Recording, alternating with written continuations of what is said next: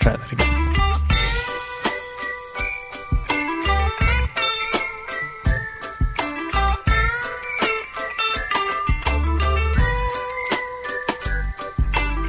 Hello and welcome to the Sprocket Podcast, where we simplify the good life. My name is Brock Dittus. And I'm Aaron Flores, broadcasting from the People's Republic of Portland, nestled in the heart of Cascadia. We are the show that brings you somewhat irreverent conversations based on things uh, that are both local and global, and uh, taking into account all of the things happening around us. Covering bicycling, trains, transit, adventures, and life hacks. By the way, that was really creative edit right there on the fly. I'm not creative enough to do that. And today, Salem's bike reclamation. That's right, the Northwest Hub, and uh, we've got both Kirk and Abdul uh, from Northwest Hub. Uh, I learned about them just recently, and as a Salem resident, uh, I'm always interested in finding out what's happening around me. They happen to be doing uh, to borrow from another nonprofit, the most good of I think any bike shop in town. Right on. Yeah, how, how are you doing, Aaron?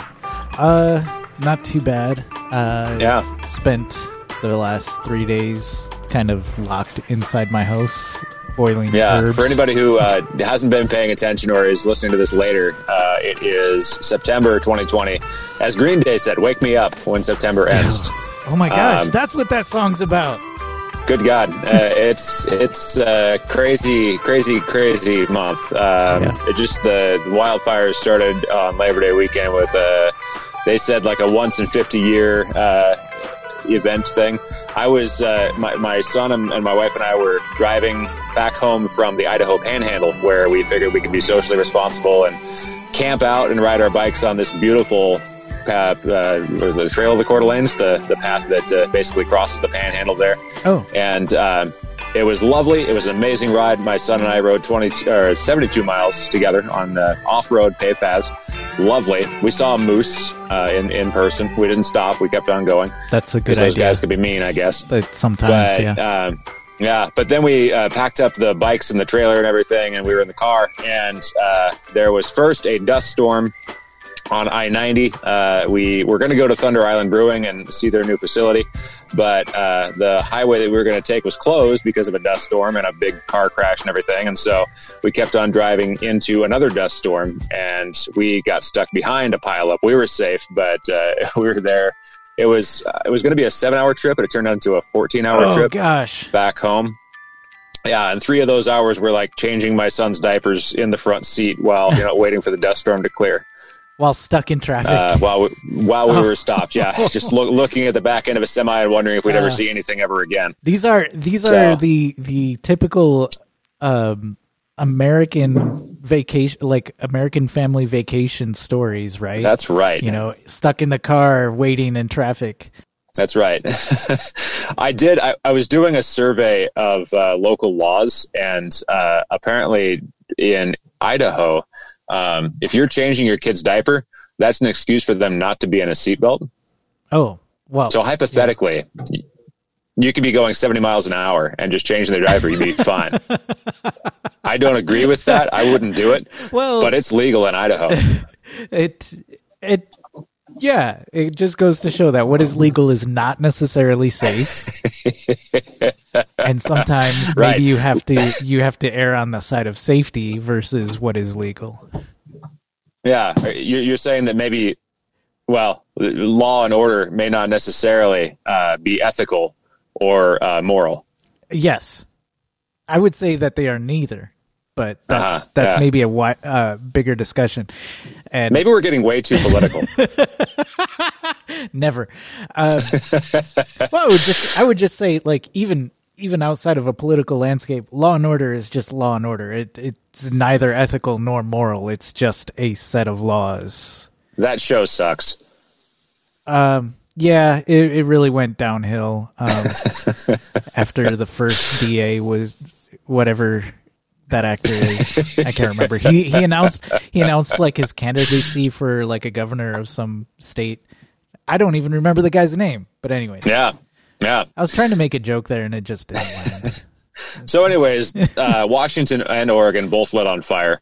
Yeah. and Oregon especially. And you and I have both kind of been. Uh, you've been stuck inside, and I've been running from smoke. Uh, Yeah, I'm in Tacoma right now in my dad's say truck. you traveled north. Yeah, it, it's not that much better up here now. So No, no, Yeah. I'm I'm sorry. It's it's been Hey. pretty crazy. Well, I don't want to say crazy. It's just it's odd here. Um, Yeah. we have. I can see like just to the end of my driveway as far Mm-hmm. as smoke, and that's the way it's been for the past three days. Um, I go outside to water the plants, doubling up on my on my masks that are just sitting right here. Actually, so I got my That's like smart. N95 um, respirator with the little valve, and just Yeah. to double up, and also for fashion, I've got my you know black mask with the uh, with the red rose there, and oh, that's that's iconic. I love it. eh, it's pretty awesome. Uh, Yeah, yeah, so I go out and and pretty much just water the plants and then run right back inside because that's all the more I can stand being out there, even doubled up. yeah, Uh, and homemade box fans for all. I guess. Yes, box fans with your. I don't. I don't have mine. I actually gave my box fan to my neighbor upstairs, Larry, who's been on the show. Do you have Oh, yeah. guests outside? Is, is something happening out there? Hang on, just a minute. yeah, no worries. hey there, you guys want to say hi to my friend Aaron? Come on over. Hey, Aaron. Say hi to my sister How's it going? and my mom and my dad. Hi, mom and dad. Hi. Hello. We're just- I can't see me, but how you do? He says hi. Oh, Sorry, I got my earbuds in too. But Yeah. yes, this is my family, and I've been helping them with my grandpa's house. Right on. I love you guys. I'll see you tomorrow. Pack this down, so be careful driving back. Okay, we'll do. Thanks. I have a load in the truck, I guess. I thought I saw someone back the trunk opening or whatever. And I was like, surely that's not what I see. Yep. Well, we this is this is how much we care about the Sprocket podcast and how much we care about our dear listeners is that we will do the show no matter even if even if there's uh, uh, someone loading the truck in which we Yes. said we will do this show. Yes, we will do this show in a in a truck while while people are loading things in it. While Yep. the air outside is considered hazardous to most people, That's right, and also in a goddamn pandemic. and during a pandemic, still, yeah, So, yep, here we are. we're gonna do this podcast till the whole thing burns to the ground. I consider it a personal milestone. It's just us and the cockroaches, man. That's right. So uh, you've got one of those uh, homemade uh, filter fan things, right? Yeah, yeah. I Yeah. gave it to my neighbor upstairs, Larry, who he's been on the show before. Yeah, It's a good um, idea. He well, being slightly higher in elevation than I am, he's collected a lot more smoke in his apartment, and I've got other fans around. Uh, one is a portable air conditioner, which also has a uh, filter sort of built into it, or air purifier Oh, sure. built into it. So that that actually is worked to our advantage um, There you go. number of times. And it's just recirculating your indoor air. Yeah. Well, Why not? And it's got an exhaust, so it actually takes air out of the house Perfect. apartment. Yeah. Yeah. So Perfect. that's been really great. Um, hey, speaking of continuing to do this show or continuing to do our business while the world seems to be falling apart, you know who else is still in business Who's while the world seems to be falling apart? That would be the Beermongers on Southeast Oh Division yeah, 12. they've been consecutively open for over four thousand days. over 4,000 days now, um, and still open even while the air is considered hazardous to most people. Uh, they've amended their hours slightly, so uh, be sure to check their uh, website and social media. Uh, But they are open. They are staying open um, because if you're locked in your apartment and or house and you just need a little drink to help pass the time, they're there to help you out. If I wasn't stuck in the cab of a truck in Tacoma, Washington, with nothing but two melted ice uh, Starbucks cups, then I don't know how old that water is. It was here when I got the truck to help them with their dump run this morning. It came with the truck. It just yeah, so I don't even know if I should be drinking it, but you know, here goes nothing. There you go, man. Hang on. No, no, no, no. Dude, I can hear that. I can hear that on mic. That's that's good melted ice water right there. Oh man. All right. Well, uh, we had a great conversation with uh, Abdul and Kirk, and uh, we should play that now. We should do that. Abdul, you want to introduce yourself first? Sure, yeah. My name is Abdullah. I go by Abdul Abdullah. I don't care. Uh, I'm the chairman of the Northwest Hub, is a bike shop that we're going to talk about more in details in a little bit. And I just wanted to bring up how I ended up being in this podcast. I was hanging out in uh, Minto Brown uh, in Salem, uh, socially distancing with some friends, and we are just hanging out and having some tea. And that's when uh, one of my friends, Sarah, Sarah Rice, she, I think she, she was like, "Oh, I think I see Barack there." And I was like, "Who is this Barack guy?" You came in and you're like, "Hey," and you of commented on our tandem and that's when I think she she mentioned something about the Northwest Hub or something about me Everesting. And uh, Barack was like, "Yeah, you want to be in the podcast?" I was like, "I don't think it's me you want to talk to. I think it's Kirk you want to talk to." And that's when I was like, you know, like a lot of peer pressure happened there. A lot of friends were like, "No, you should go," and my wife, "You should go, you should go." and Brock kind of like saved me. He was like, "Well, how about both of you?" I was like, "Okay, that sounds good," because I have nothing to say. and that's how I ended up in here. Um, yeah, I live in Salem. I'm originally from Turkey, but I lived everywhere, and uh, I've been, you know, living the American dream. I love it, and uh, what I do for a living.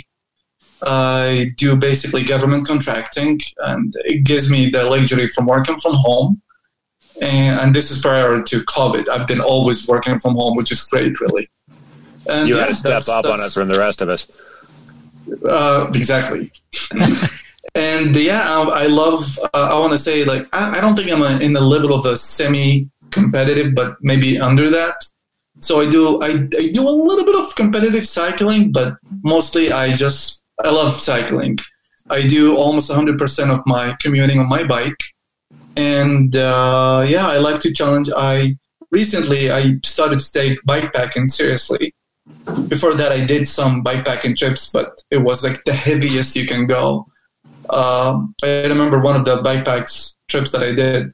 It was my first one in America. Was in a in a in a huge bike. You know the the Yuba brand, the one you see in yeah, Portland everywhere. Yeah, Yuba, yeah, yeah. So I filled it up with like a tent that takes five people and and the grill and and charcoals and some woods and you name it. It was like the whole bike weighed at least I don't know. I want to say 200 pounds. it sounds like you filled it up with what people would usually put in a pickup truck for camping. Exactly, exactly. well, that's great because the Yuba like, is the pickup truck of bicycles. Yeah, yeah and I rode for the I think I forgot the name of the campgrounds, but it's the Willamette thing. It's between Salem and Portland. Uh, it's like 45 miles away from here. Champoeg, and that was my first. Yes, Champoeg, exactly. Yeah. That was my first experience here in America. I've done some backpacking in, in Eastern Europe a little bit.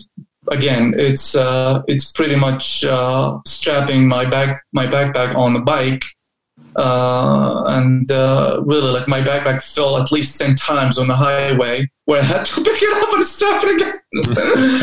that was my backpacking experience. But but in the last year, I started to take it more seriously, and I started to buy the right equipment, and I've been enjoying the Northwest Hub, and uh, I'm a little bit, you know, disappointed on me that I haven't done a lot of bikepacking. But I guess uh, late is better than never. Uh, or whatever how that saying goes. Yeah, well, it's it's uh, it's a weird time to do any of that, I guess. Right now, uh, right. We're, we're recording when the air quality is terrible, so all that's kind of been put on hold. But but yeah, no, that that's uh, that sounds like you've had some some amazing experiences already. Uh, I do want to talk about the Everesting challenge in a minute, oh, but yes. let's have Kirk introduce himself too. Hello, I'm Kirk Seyfert, uh, director of the Northwest Hub here in Salem, as well, and yeah, my my experience is biking. I mean, originally, I know it's not a racing podcast, but I, I started racing um, when I was 12, which at least for a time, uh, I mean, that was my foray into just being passionate about cycling. But I have since moved on um, to, I guess, more balanced uh, balanced appreciation for the bicycle, and um, now I mostly ride with my kids occasionally I try to keep up with Abdul, but that doesn't really work out very well. So um, yeah, just riding riding for fun, riding for pleasure. Um, and yeah, I think instilling an appreciation for for bicycling with my with my two children.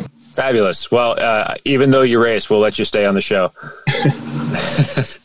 um, We've gone downhill so much these, these past few days. that that was a long that was a long time ago. Most mostly as a mostly as a junior, actually. So I think I'm kind of the opposite. Um, you know, Abdul was kind of a passionate commuter, and then he just rode so much that he couldn't help but you know try tackling some competitive endeavors and uh, just loves to push himself. So the Everest thing was was quite monumental in his case. I mean, cycling opened a new door for me, and I, I think it's a great way to establish you know new relationships and find some new friends.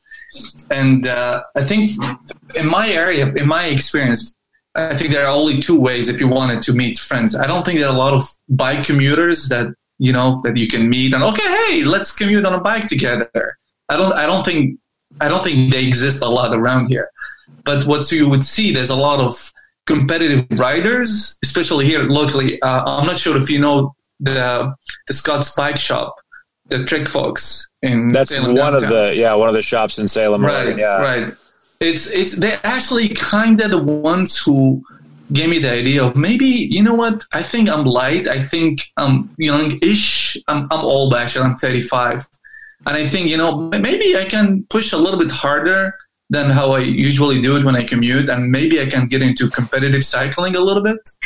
And uh, I saw some good momentum in there, and you know I was like, yeah, let me just enjoy it. And I started to meet a lot of cool people, learn a lot of new things, and it's just been it's been a great experience, you know. And but I don't I don't foresee that I'm gonna keep going into the you know the competitive route. I think I'm gonna just stick to what I've been doing, which is bike commuting and bike packing, basically. And pushing yourself. And I was just going to ask uh, Right. before we start talking about Northwest Hub, you you were doing this Everesting thing, which for people who don't know, Everesting is is riding uphill until you've ridden uphill the amount of uh, elevation it would take to get to the top of Mount Everest. So uh, you recently did this. Can you tell us uh, what that was like and why you did it? So, so the whole story started that one of uh, one of my friends mentioned this Everesting idea. I, I'm not sure if you folks know him. His his name is Seth uh, Dubois. He's Oh yes, Yeah. oh okay great yeah, yeah. Seth, we had him on. Oh gosh, maybe two years ago now. Uh, Oh, talking great. I about didn't know. his I- time doing the Steens Mazama uh, race. Yeah, he just did Yeah. a he just did a, a backpacking trip. It's it was a race actually, and I think he got second place. Uh, it's it's over 800 miles, and I think the elevation is over 70 uh, 70,000 or something. It's something crazy. yeah, You know, Sid, Sid and I and another and a third guy Ben, we all been doing a lot of like really nice, kind of hard bikepacking trips together, and really bonded. And uh, I, I, these two folks actually, I learned a lot from them because they're like they're into the competitive bikepacking stuff. So I, I pick up a lot. I picked up a lot of things from them. So he mentions this Everesting idea, and everything ever since like maybe I can do this, you know but I just this year, you know, with the whole the, the shenanigans have been happening, I just didn't feel motivated to do it. You know, I, I knew I could do it, but I just like you know my my legs felt kind of heavy. Then I thought, you know what? I've never done any fundraising for you know the the the nonprofit that I'm really passionate about. I'm part of it, the Northwest Hub, and it's a bicycle shop. So you know, and I thought of this youth program that we have that needed some funding. So I talked to Kirk, and he was like, "Yeah, let's let's we, we can you can fundraise for the for the for the program. It's called Frame Up." And uh, I've been, you know, it took me like at least a month to search for a, a, a hill. So let me explain a little bit if for those who don't know what Everesting is. Basically, you want to climb the same hill. You cannot do loops, but it has to be up and down the same hill until you uh, climb an elevation of what is it? Gosh, 20, 29,000. 29,000. 29,000. Exactly. Um, and uh, I wanted to do it locally because it's going to be, you know, it's for the Northwest Hub. there's some people that wanted to show up, and also I didn't want to just drive for an hour or two to another hill out of town, and you know, and then on the way back, I just wanna I just wanna be home right after I'm done. So I had to I had to pick a, a local hill. My best bet was uh, this uh, at West Salem. There was a hill. I forgot the uh, what it, what's what's the street called? Kirk Eola, Eola Drive. Eola. Yeah, uh, it was it was pretty it was pretty good. The steep the, the, the gradient was really perfect for my ability. The only the the, the one big downside that you, when when I descended, I had to take a sharp turn. So imagine Ah. going really like 35 an hour, and then you have to hit the brakes for 70 times. I was gonna say, so you Turning did that- that every time. Yeah. Yep, yep. That's that was more challenging than climbing actually. Yeah. And, And so you said 70 times up and down is, is what got you to the number that you were shooting for? Exactly, but I That's did a a, little lot. bit more. Mhm. Yeah, yeah, I did like twenty nine thousand four hundred. I think. I think. Okay. if I'm not mistaken. Yeah, so I wanted to actually round it up to thirty thousand, but my wife was like, "It's getting dark. you, you look terrible. Let's go home." You did what you came like- here to do. exactly. Yeah, exactly. And uh, yeah, I went up and down. Uh, it took me total ride took me like 15 hours, and um, it was better than expected. It was a really nice experience, and a lot of people showed up, like friends and family, and some folks from from like that they know of the Northwest Hub. They came for support and they cheered me up. It, it, it was great, and unlike like other like competitions or or or like even backpacking trips.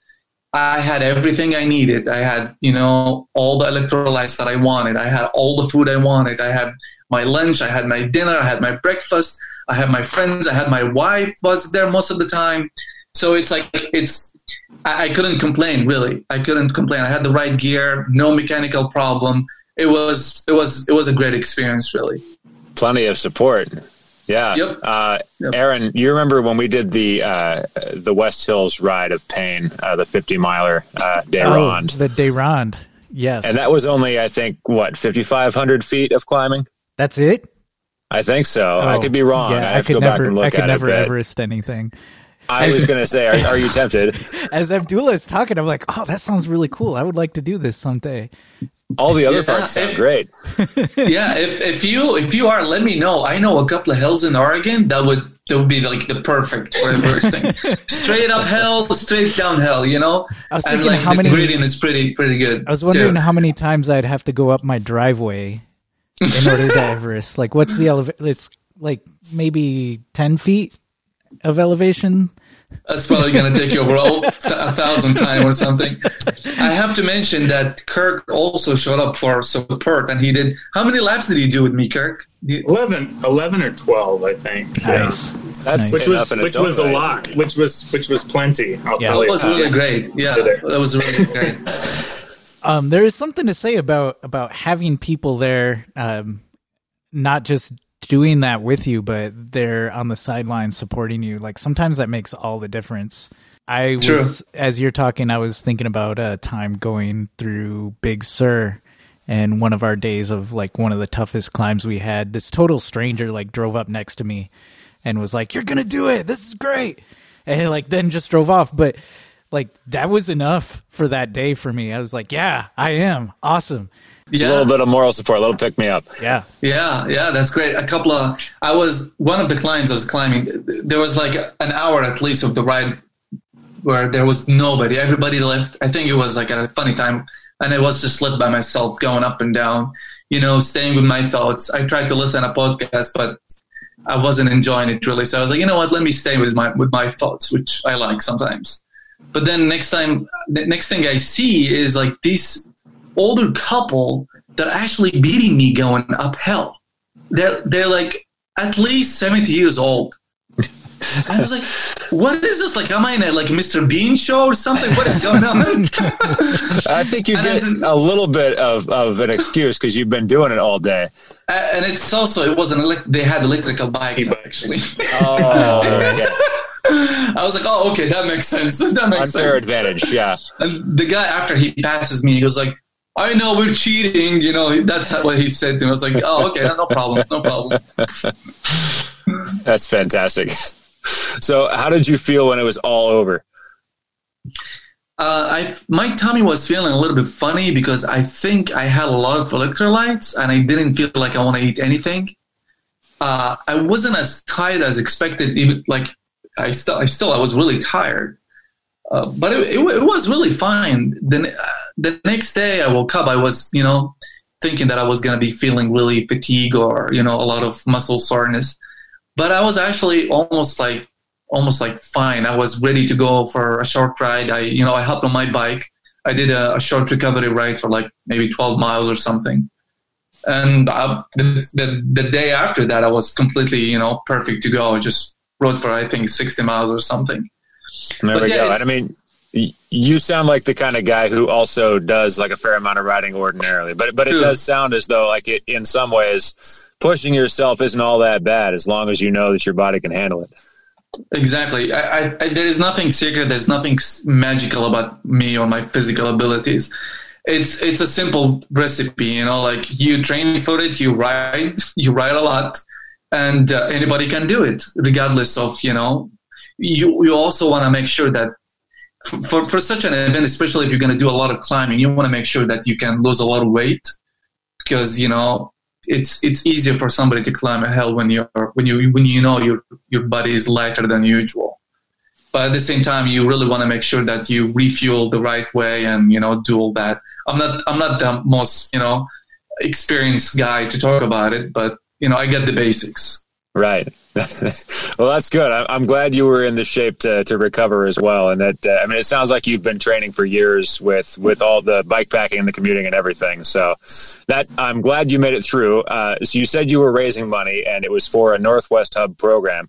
So maybe you and Kirk can describe the program and then we can talk a bit more about what Northwest Hub does in general. Kirk. Yeah, the the program that Abdul was raising money for uh, is called Frame Up, as he said, and it's it's a job training kind of holistic support program for young adults who have some barriers in life, and and primarily we've recruited um, kids. I shouldn't say kids, young adults from um, Host, which is the homeless outreach shelter transition program, just a few blocks from from the hub, and then also from Oregon Youth Authority. So, kids kids have um, some some challenges, some history, um, and then the program itself is, as the name would suggest, kind of reframing their perspective and, and helping them to to recognize um, that that they have immense potential, and we want to create kind of the environment for them to thrive. So uh, there's a lot of support. There's technical training. There's counseling, and then transitional employment. So all of all of the trainees that actually complete that internship initially, um, then transition into um, yeah a, a spot um, on the crew um, yeah through the season and then we are introducing a new cohort um, every year so we're kind of wrapping things up in the near future and trying to transition um, these kids on to, to school and um, yeah other jobs and so forth. And this is a pretty important link in uh, someone's career path it sounds like just to be able to offer that sort of experience. And uh, we're, we're talking about folks that uh, might have a harder time finding employment uh, without this experience in some cases, very much so, and, in instances, yeah, they just haven't been given the opportunity. So, uh, yeah, I, I, had I had one young man who's who's done exceptionally well, and um, his his support system was primarily his probation officer, who was really behind him and brought brought him in to interview, and she was just ecstatic a few months ago. So, and um, I should mention we've we've done vocational training and rehabilitation, we wanted to focus on on this demographic um, just in recent in recent years, and so we've we've had a lot of partners. Initially, we worked with um, the IQuest program to kind of help lay sort of a foundation for um, yeah, just getting these kids prepared, um, and then yeah, developing the program kind of from the ground up. Is this your first experience leading a program like this, or did you uh, did you come to Northwest Hub after doing similar work elsewhere? Why didn't you explain the whole thing? How did you come up with the idea of the Northwest Hub, and what is the Northwest Hub exactly? Because we're talking about the program, but you didn't talk mm-hmm. about the bigger umbrella of, of the whole thing. You know? Yeah, the the bigger umbrella. So initially, um, you asked if I'd done this type of work. I, I was in social work um, for a number of years and working with adjudicated um, teens and young adults primarily. So so that was a demographic that I'd worked with and that I'm kind of passionate about supporting. Um, but initially, I was actually working. Um, I was actually working with some gentlemen at the Union Gospel Mission who were kind of in transition, working you know low wage jobs and uh, overcoming some barriers themselves, and they um, had no way to get to work because there was absolutely no public transit in Oregon's capital nights or weekends. Um, yeah. and that's only that's only improved marginally um, in this last year when they introduced um, some limited Saturday service. So I was not aware until getting to know um, these individuals that uh, transportation was such an immense obstacle for anybody with with employment barriers because they're going to get the less competitive shifts, night shifts, weekend shifts, swing shifts, uh, and they're not going to have a way to get there other than you know on foot or by bicycle. And in, in this case, um, both of these individuals were walking a lot, um, and one Sean, who's actually on our board now as well. Um, he, was kind of limping around, and, and I'd been in the bike business industry, I guess, um, many years prior. And so I threw out the idea of, well, what if we got you a bike commuter package? And in that case, it was just a real game changer. So I had some conversations with Demuna's uh, Resource Center, which is a parolee Resource Center, um, and their director, Craig, had told me he, he, said that transportation was the biggest obstacle for a lot of his clients. Yeah. So that was actually our first partnership. I got referrals from them. I was actually working at a church and I converted the uh, portion of the basement into a uh, kind of full service bicycle shop, basically. Yeah, there's, there's not enough overlap there, I think. Yeah, I feel like that could be happening in a lot of places, and that uh, it's just be. uncommon. It, but but totally you were the guy at the time to make it happen there. And so other people started to get involved. Um, it was it was a nice, tidy little program. Again, I got referrals, so every you know every week I, I knew that two or three people were coming down, and I could pretty much help them out on my own. I got places and individuals for bike donations um, and then and this uh, was this was in 2012, right? Uh, this was 2013. 13, gotcha. Long story short, one um, afternoon there was a uh, the Statesman Journal, the local paper, did an article about the hub and what we were doing, and the very next day I had a crowd of people. I actually counted them, and it was 25 individuals standing outside seeking help. Either they needed a bicycle or they needed a bike repair. Um, and this was in the dead of winter. So in January, I had a crowd of people waiting for help with their bicycles. Because as soon as word got out, people just started showing up. Social service agencies were, you know, just referring people, you know, go down there, they'll give you a free bike, et cetera, et cetera. So at that moment, I kind of knew that we struck upon something that was really a pressing need in, in the community, and kind of developing it into something that was um, that was scalable, that was sustainable, has been kind of kind of the ongoing challenge over the years. I'm, I'm curious. By the way, even though I'm like I'm the chairman, I know some small pieces of the whole story of how Kirk, because what he did was really amazing. Honestly, like if you guys come and see the operation at the hub it's it's a it's a big operation. It's like the number one bicycle shop that a lot of the low income families that relate to in, in the city. Honestly, like even like it extends all the way to Woodburn. We we we actually started to have another satellite kind of like shop at Woodburn to you know serve the the community in there as well. We'll come to that later if, if there was time.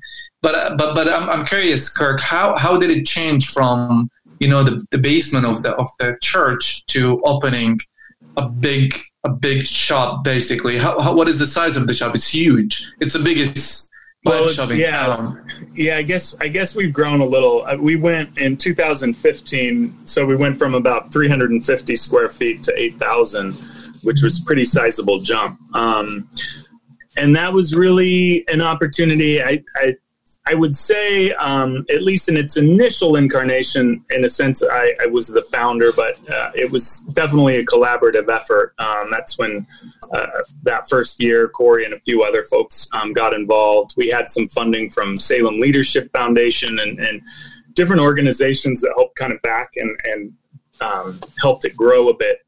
But the crowds of people, uh, the referrals kept coming in at a, at a higher and higher rate. And so we got to the point where it was pretty obvious this thing was just going to wither and die unless there was there were some resources that could that could um, make it grow.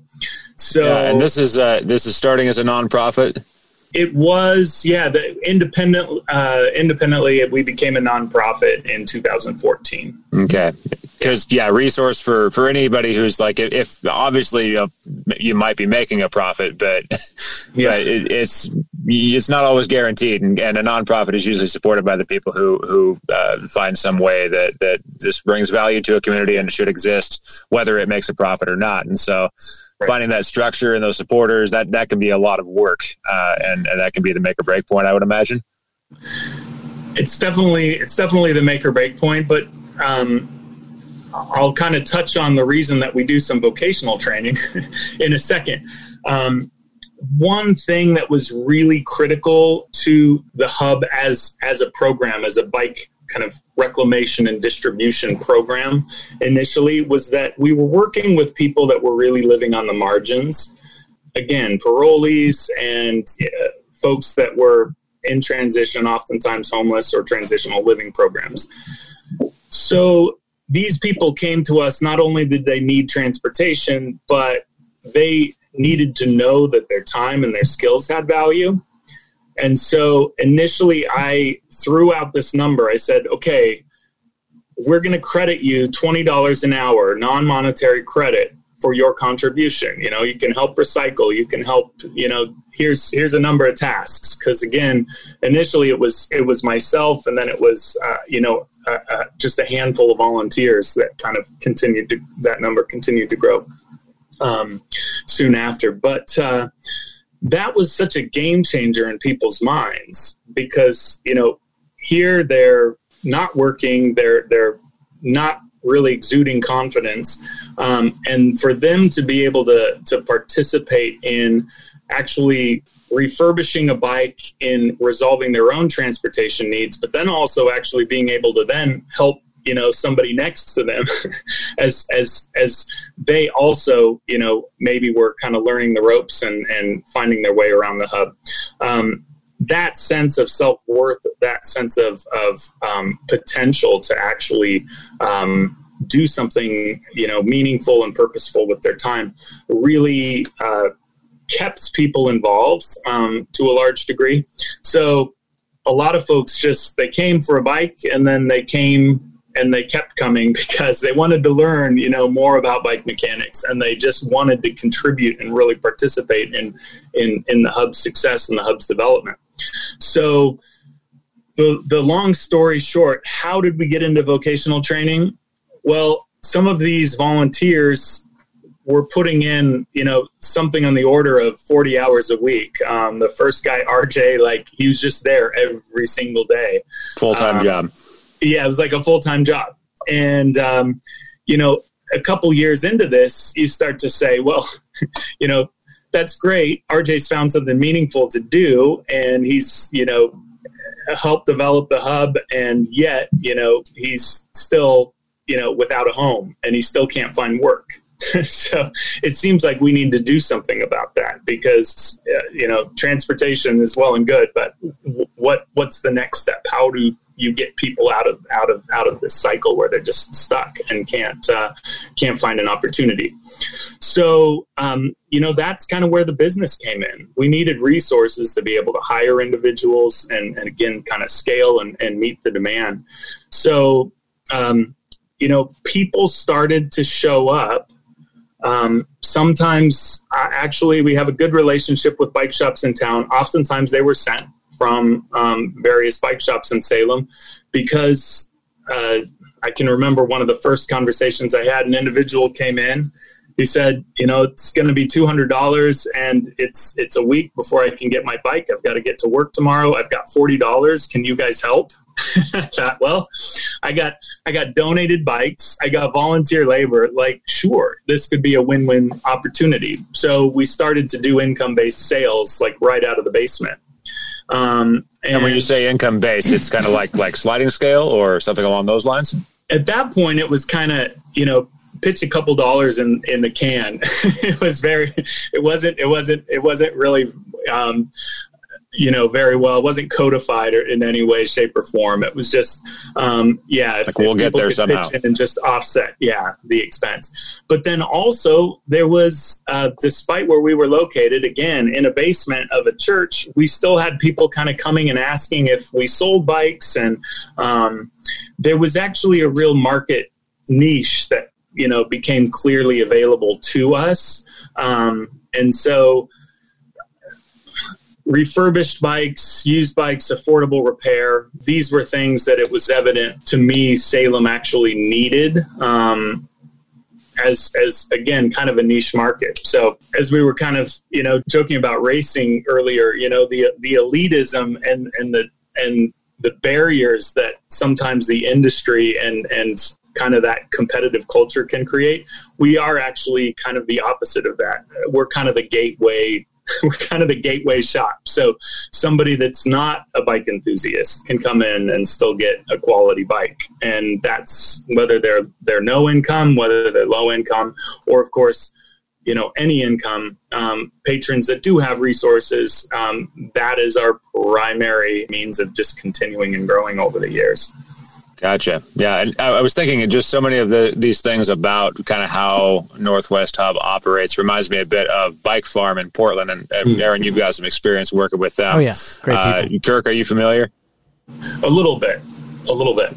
Yeah, yeah. I, obviously, it's not the, the exact same thing, but but a space where people kind of bring what they have to the table, and uh, there's a skill share, there's a resource share, um, and yeah, and money is there to help keep things going. But uh, but yeah, it's there about more than just turning a profit. Mm-hmm. Yeah, we've and you know each each step of the way, it was just kind of in response to a community need. So the transportation barriers, um, huge. Again, for Salem's capital to not have evening bus service or weekend bus service was just kind of astounding to me. Um, I, I lived in other places with good public transit system, and you know until I came back and saw you know um, how limited it really was it was it was kind of astounding um, that that we couldn't do better. So um, you know bikes are not maybe always a perfect answer, but they're they're truly the best one we've got. I think in, in in many cases.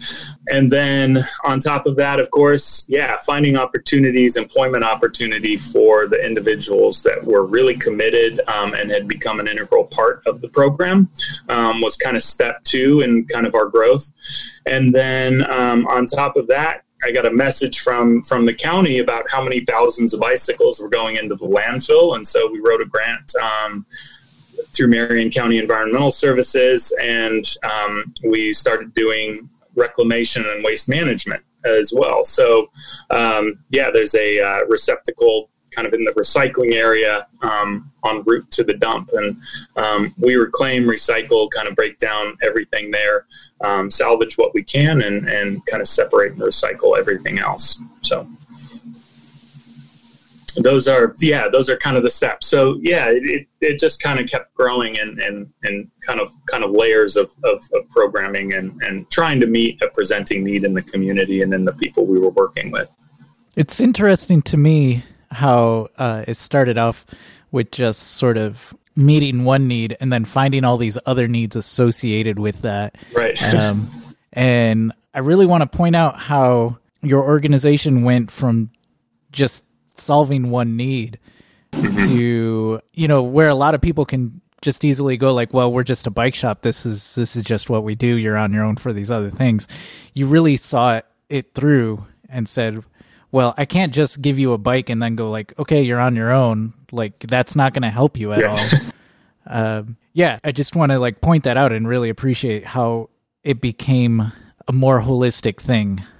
that's that's been the goal and and it's certainly still still developing um, all the time um, but i think yeah it, it, as we as we continued to grow in the demographics that we work with when we moved our location again we were just a few blocks from this youth shelter the only um, the only shelter for young adults in salem. And we've we built a couple of uh, bicycle fleets for them um, over the years, but you know these kids were coming in and out all the time, and again, it I think was just kind of gnawing on me that we weren't able to provide you know something more substantial long term besides you know maybe just mobilizing them for the moment and then kind of wishing them luck, you know, like because you you see them over the course of months or even years sometimes, and they're not thriving.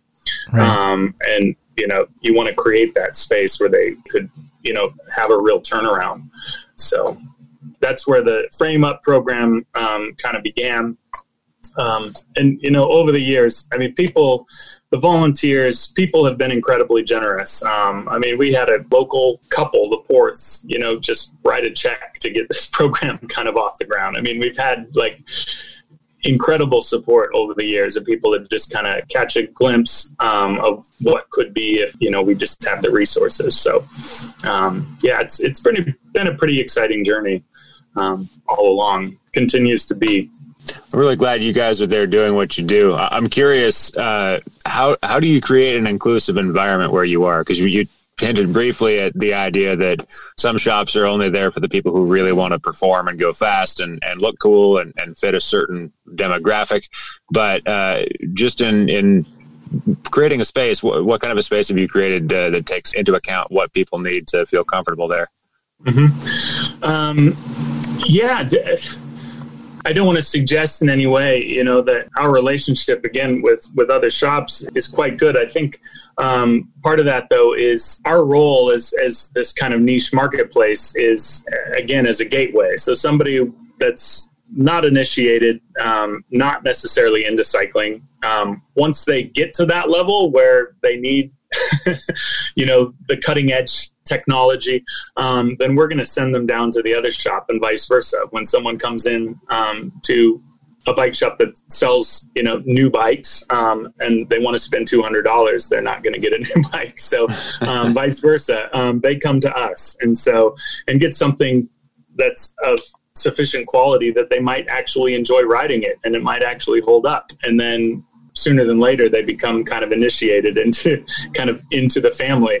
So um, the the inclusive environment um, i would say originally we've created kind of um, community workstations. Um, sadly some of that has kind of kind of been suspended in part um, with with the covid crisis. So we can't have um, the number of people just kind of coming in and working at stations and volunteering that we typically do um, but um, I think the diversity of both our patrons and our program participants has actually it's an eclectic group, but somehow it generally works really, really well. Um, yeah, yeah. In terms of yeah inclusivity, I, I mean, hopefully, I think everybody, both in terms of who we employ and who volunteers, it's diverse enough that um, you're probably going to see people that you relate to on some level um, in the shop at most most any time you're there. That's great. I'm pretty excited about kind of where things are going um, with with frame up. I think now it's not necessarily that um, we're introducing something entirely new uh, in the sense that we've done some vocational um, rehabilitation and training to to adults and, and actually older adults through Easter Seals over the years. Um, but we're kind of bringing it to, I think, another level of, of um, kind of holistic support. Um, and we're really, I think, refining the quality of, of the training that we can provide. So um, that that's that's really a step which doesn't just help the, the young adult trainees because um, they're going to be more equipped to, um, I think, succeed and thrive in their own mindset and in the workplace in the future. But but with everybody that comes to, to learn bicycle repair and, and any other facet of the business. Excellent. Uh, well, what is coming up in the future? Obviously, we uh, I hate the term, but we're in unprecedented times. There's a lot of challenges to the way things have been done uh, over over the years that have presented themselves, and mm-hmm. everything has had to change from health concerns to the the smoke that's outside now to uh, concerns about uh, wildfires and whatnot. And uh, there's, uh, I mean, I, I think uh, the crisis of houselessness is pretty stark in a lot of American cities. Uh, Salem's no exception. There's a lot of folks living outside, and a lot of folks living outside depend on bicycles. what are some of the challenges that Northwest Hub sees, and how can people come alongside and support? The good news, I guess, for us currently is that the bicycle industry actually can thrive in in a lot of apocalyptic scenarios. it tends to not necessarily um, struggle when the economy is is is bad, um, and certainly not uh, not in our case when when we're actually um, you know providing transportation that is the most efficient and and the least expensive uh, transportation available.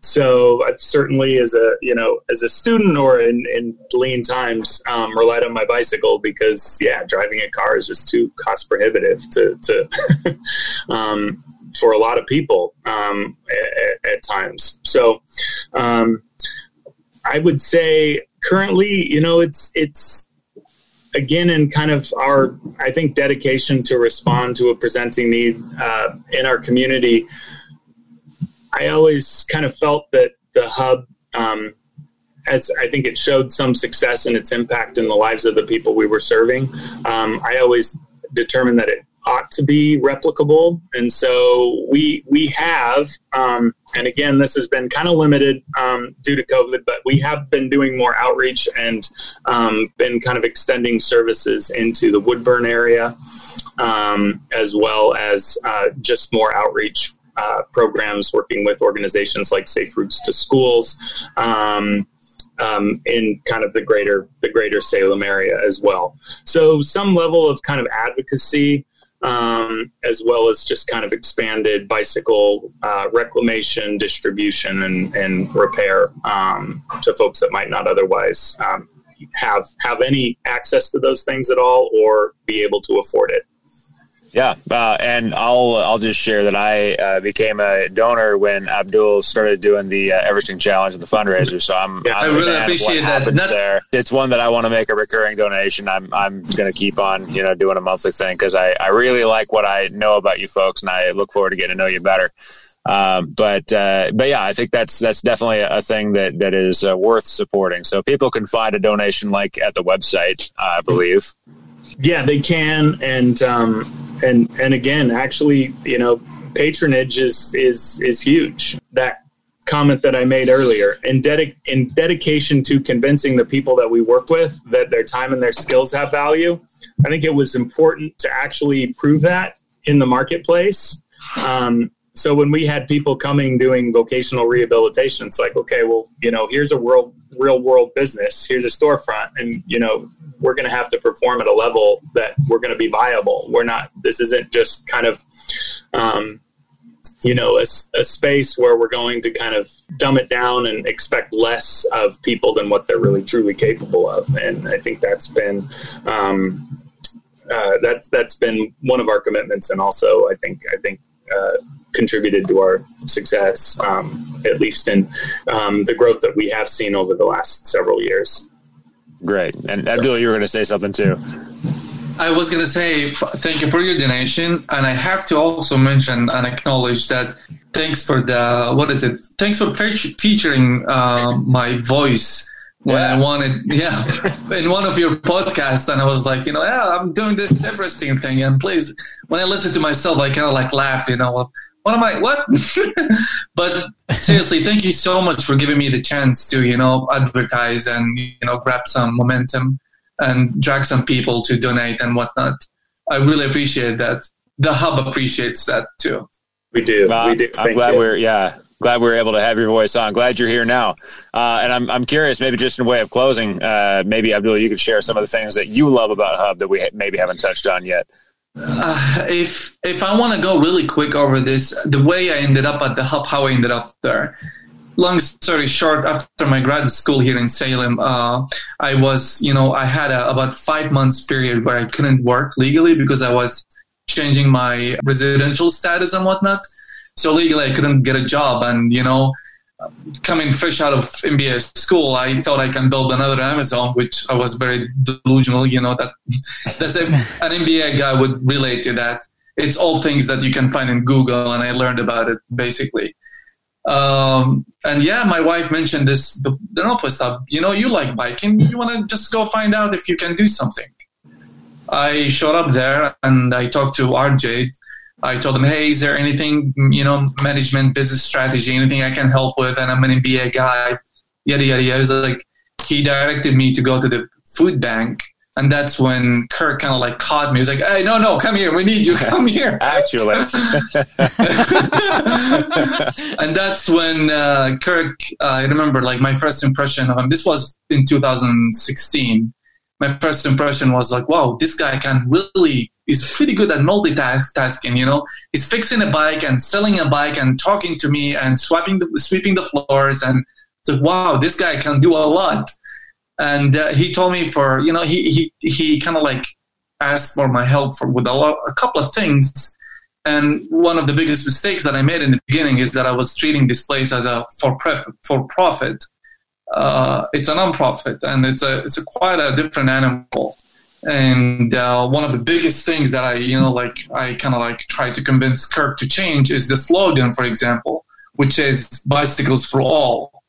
And I was like, as a business guy, no, that's like that's the opposite of like you really need to have a niche, you know. You need you need to ah. identify your clientele and say like it's it's like tribalism. You want to just mention, oh, we yeah. sell bicycles with this kind of people you know? We tried to brainstorm. We we did a lot of staff meeting. We got everybody together. Uh, we talked about it along with other things also we talked about. We tried to improve operationally. In the beginning you know like people like who's this guy trying to change everything about us? And i started to realize you know what?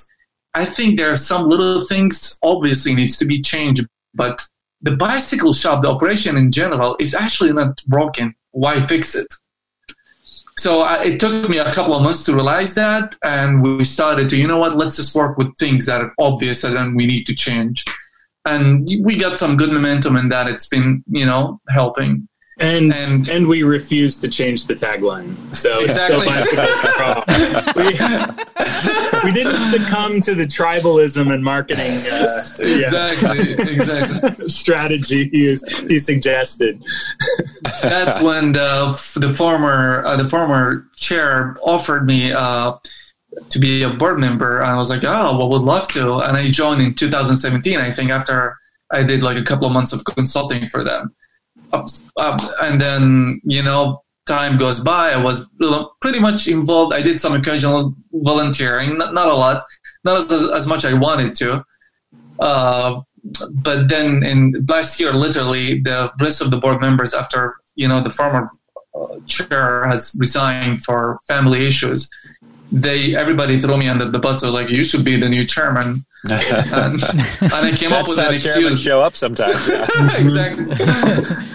they didn't throw you under the bus. They just made you the driver of the bus. That's when I was like, guys, I don't think you really want me because I'm, I'm. Uh, we had a plan. My wife and I, we were going to relocate to Bend, Oregon, and I was like, I, I, I can do it temporarily, but just so you know, next year, like midsummer, we are moving to Bend and we were going to open a new mental health clinic in there. Uh, but you know, like uh, as you know, 2020 came and uh, some monkey, some monkey threw a big wrench to the big machine, you know, and ruined all the plans we had.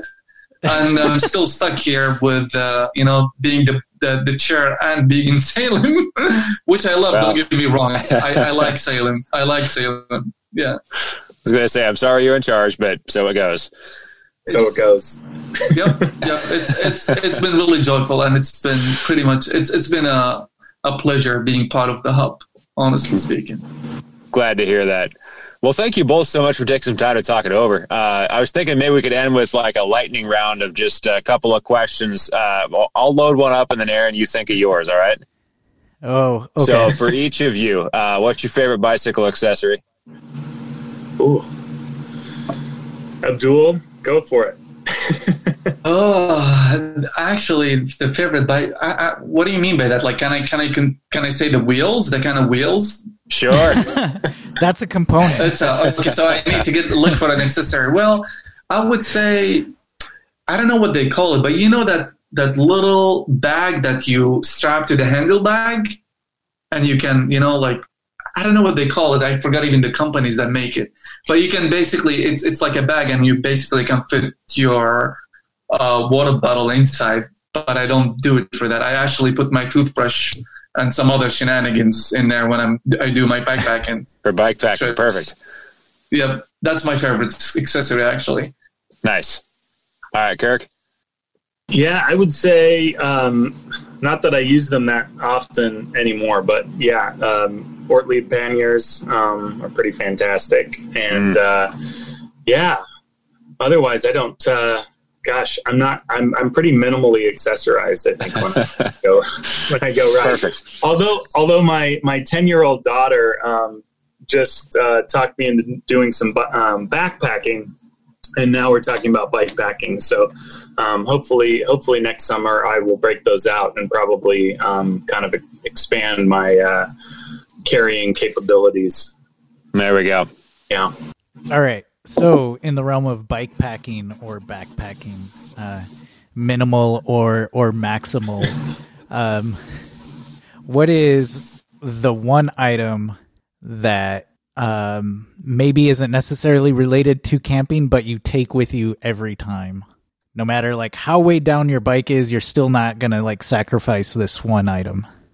Oh, what is that item? Hmm.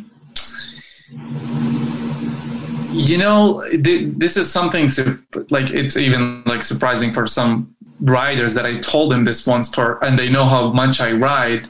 I actually literally started using my what do you call it? The, the- what do you call the, the the cream that you use for you know for Chamois, your- chamois butter? the chamois butter. Ah, I have never used it, and you know I've been told that I have an alligator skin or something down there. but I literally I was like, let me use this thing, you know, like let me let me give it a try, and I used it for. Thankfully, I used it for that time. I used it when I did the Oregon Stampede. I I did it solo for the most part. I had a couple of friends that joined me for the first twenty miles or so, but they wanted to do it over two days, but I wanted just to finish it up. And, you know, I, I packed everything and I just wanted do it over one day.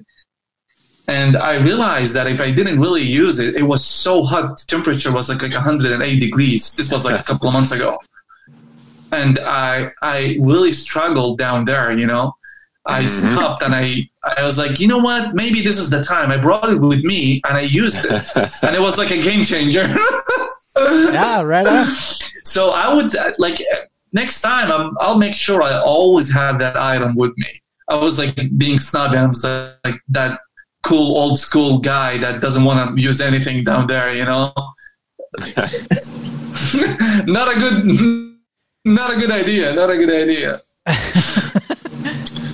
Wow. Yeah. You know who's yeah Trevor Lee Spangle, big big chamois butter fan. I know. Yeah, I've never Ah, yeah. seen Yeah. such an enthusiastic user of chamois butter. He has it at all the events, big tubs of it. Have you witnessed this? um, yeah, not a lot of chamois butter. I don't I don't really use this stuff, but I don't ride as much as Abdul, so that's uh, that's how I get away with that. Um, you know, sometimes I do pack pretty light, so uh, I've still got probably a 20 year old uh, Crank Brothers multi tool. Um, it saved me quite a number of times, and as long as I have that and uh, something to inflate my, my tires, I'm usually pretty good. So, sweet. Uh, Right flat on. pedals or clip in? uh, Mine is I- clip, clip most- in actually. most most most of my bikes actually flat, but um, yeah, I do like an enduro Duro pedals, so I don't have to put on shoes um, if I'm doing you know a little ride, but I can clip in um, on a best of both worlds. Okay, yeah. yeah. best of both worlds. I've given up on um, road specific pedals um, years ago, and I'm kind of I'm kind of over that for sure.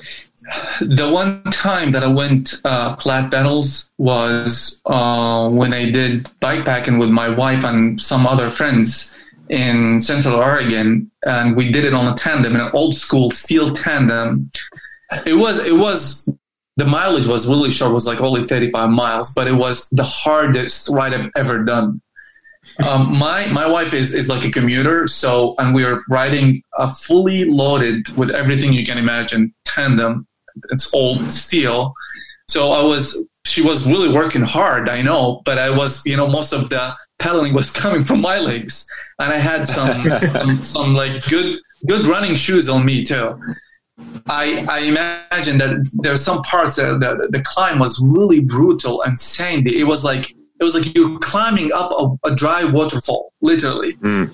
and it was like stony on a tandem, stony and rocky. There's no way you can pedal. Like there's no, not even with your single bike unloaded. You cannot you cannot climb that. You have to you have to hike a bike. You know.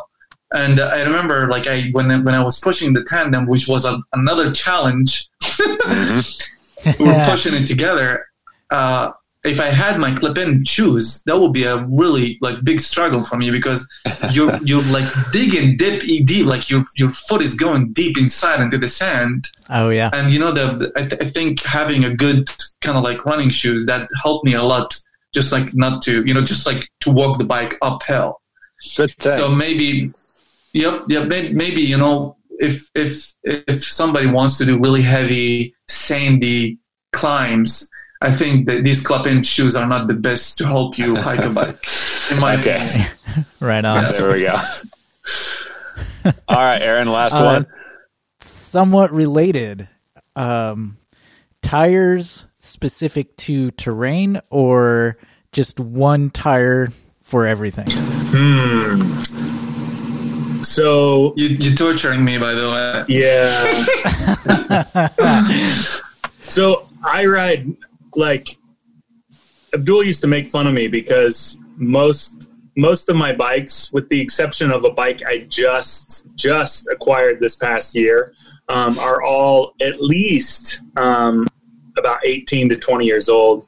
Uh, my workhorse uh, commuter bike is actually a 1989 Rockhopper. So um, I'm really not nice. like, um, I'm really not um, kind of cutting edge as far as having to have the latest technology, but I'm kind of a snob with tires. So I would say definitely specific. so even my, even my 89 Rockhopper has decent tires on it. Um, and yeah, yeah. So for me, I, I, should mention I have five different bicycles. And uh, the, the, the main bike that I've been riding a lot recently is is a gravel bike. It's a it's called Grit 400. I don't think it's famous. It's a KHS. Uh, it's been really it's it's a, it's surprisingly pretty good. Uh, it comes with a 650B, uh-huh. but it's compatible with 700s too. Uh, so I, I put the 700 in there and I got a really nice DT Swiss. And uh, it took me a while till I found a good tire size because I thought I could put 29s in there, and which I did. There's like really good clearance. I think I got what is it? I got uh, seven. I got 29 by 2.1, I think. Oh, and uh, I huge. realized there was a small problem. It, it started to rub on yeah. the fork, and the fork is carbon. And one of the things I learned from from Kirk is that you really don't want to have anything touches the carbon frame. so I took it on one ride. It was it was really nice, but you know, every time you go through a bumpy section, you could feel you know the you could feel that the, the tire is rubbing against the fork from inside. So I, I went and I got a, another tire. I got a, like a 700 by 45, and this tire actually been pretty good. I just recently, like last week, I took it into like a really long backpacking trip all the way to Port Townsend, Washington. And I went through the Mount Rainier National Park, and there are like a really a couple of rough, later like rough, big, rocky descents, uh, and my bike is fully loaded with my camping gear, and uh, the tires did really good, and uh, the handling was, you know, was was decent. And I guess you know I'm just gonna always stick to the same size, always. Never, like Yeah. I'll, I'll never ch- change it on that bike because even in the road it was doing pretty good as Yeah. well. Yeah, I think uh, I've got 44, but they're 26 inch, so it's a it's a whole different game. Mm, yeah, yeah. But Yeah. yeah. I found that that was a really good width um, for city, for mud, for yeah. I think That's the yeah. same size I have on my on on the tandem Oh, no, those, actually. those are 46. I'm sorry. Yeah, but close enough. I like that you have your bikes right there to look at and They're just- reference. That's good. just behind me. What are you in the garage or something? no, this is this is my dining room actually. You, you you don't keep your bikes in your house right next to you. yeah, uh, doesn't everybody eat with their bikes? as a as a road biker in the in the eighties, um, you know, there was a there was a period as a as a kid that I would not ride anything but twenty C tires. Oh, If you can imagine that, it's it's uh, the wide tire evolution was was was really a great It's a um, big change. a great development. Um, yeah, I, I can't imagine that I actually rode those things anymore. yeah. Surprising, my teeth are not completely like just chipped away from from the from the vibrations and chatter of those. Yeah, yeah. So glad those days are over. Yeah. Although all the bikes were, you know, lugged steel, so that was a little more forgiving too. But Well, gentlemen, thank you so much again for joining us and I Really appreciate it. Uh, Thank you, I, I'm looking at the screen. I'm realized that I'm I'm completely in the dark now. You guys Yeah. are all inside. The sun I'm, has I'm set. sitting, sitting in the cab of this truck. So, um, but yeah, how can uh, people find Northwest Hub? Well, uh, you know, I'd say most people interact with us at our at our storefront. Um, so, twelve thirty Broadway Street um, in Northeast Salem, and then our website, which is just uh, the northwesthub.org, and we're on Facebook. And uh, yeah, as long as I update our Facebook posts, because I've been a little bit uh, yeah slacking on that lately. So, my apologies. But um, yeah, when things kind of kind of get back a little more um, to normal, we'll try to update people on events and things that you can participate in. We typically do have um, just community repair education classes happening every week, and so we're, we're hoping to reinstate those pretty soon um, when it's when it's safe um, to do so. So, yeah, so stay tuned. And I, I w- I would like to also to end with um, I don't want to take any any credits or lights away from Kirk and actually the staff, the boots on the ground. It's true, yeah, I am the chair, but honestly, we we the, the board members we we don't really get involved a lot. Especially this is one of the things we changed about the hub. In the past, the board members used to you know interfere in the day to day operations. But this caused a lot of caused a lot of problems as you would you know imagine. And we decided to you know what? Actually it, it doesn't make sense for the board members to get involved in the day-to-day operations when we're not there most of the time. So it's it's better we leave to kirk and the staff to figure that out and we as board members we just oversee the you know the financials issues the you know the big topics that we need to talk about the hr structure you know the, the, the bigger things. Just we, we can have you know a better discussion about we don't we didn't want to get involved in the small things. So the bike shop really exists because of kirk and these folks that you know the full-time people even the volunteers that actually you know go there and show up every day and do you know the heavy lifting yep i just wanted to end the Well noted. Yeah, for sure. Yeah. Absolutely. Well, thanks, guys. Yeah. Really appreciate you spending some time with Thank us. Thank you. you so much. Yeah. Thank you for the invitation, really. Well, once the air clears, we can do some Everesting. Yeah. Yeah, sure, of course. hold yeah, him to of that. course. He'll do it. He'll do it. it's it's total it's totally fun. Everybody should do it. Absolutely. Did you see this guy who did four Everestings in a row? No. Ah, I don't even. Ah, Oh that's that's crazy. I, 4 I'm happy four for it. times. yeah, yeah. That's intense. That's crazy. It's ridiculous. That's Yeah. ridiculous. So Abdul Hey. and Kirk. That was it's a great conversation. That Uh, was fun chat, It's great to hear about all about what they're doing. and they're w- well worth supporting. Uh, again, donate your money if you can. Yeah. Oh, hey, speaking of donations, um, Yeah. I'm I'm going to put out this little piece of news uh, from the Portland Mercury, um, just because one, they're my favorite local news source, and and I trust them. Yeah, the and other one can uh, can go take a hike.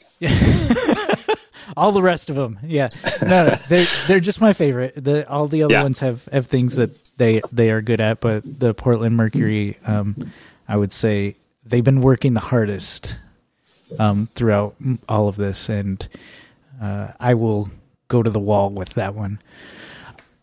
Anyways, they have an article here: how to help Oregonians affected by the wildfires. Because I'm sure you listening probably are thinking, like, how can I help? Well, here are some places uh, that they've vetted. Um, and again, I trust them, so whoever they trust, I would also trust. Uh, for those lucky enough to be protected indoors, the overwhelming need for shelter, supplies, food, medical care, and other support in these impacted communities is hard to navigate. Here's a list of vetted organizations and fundraisers that will send your resources straight to folks who need them the most.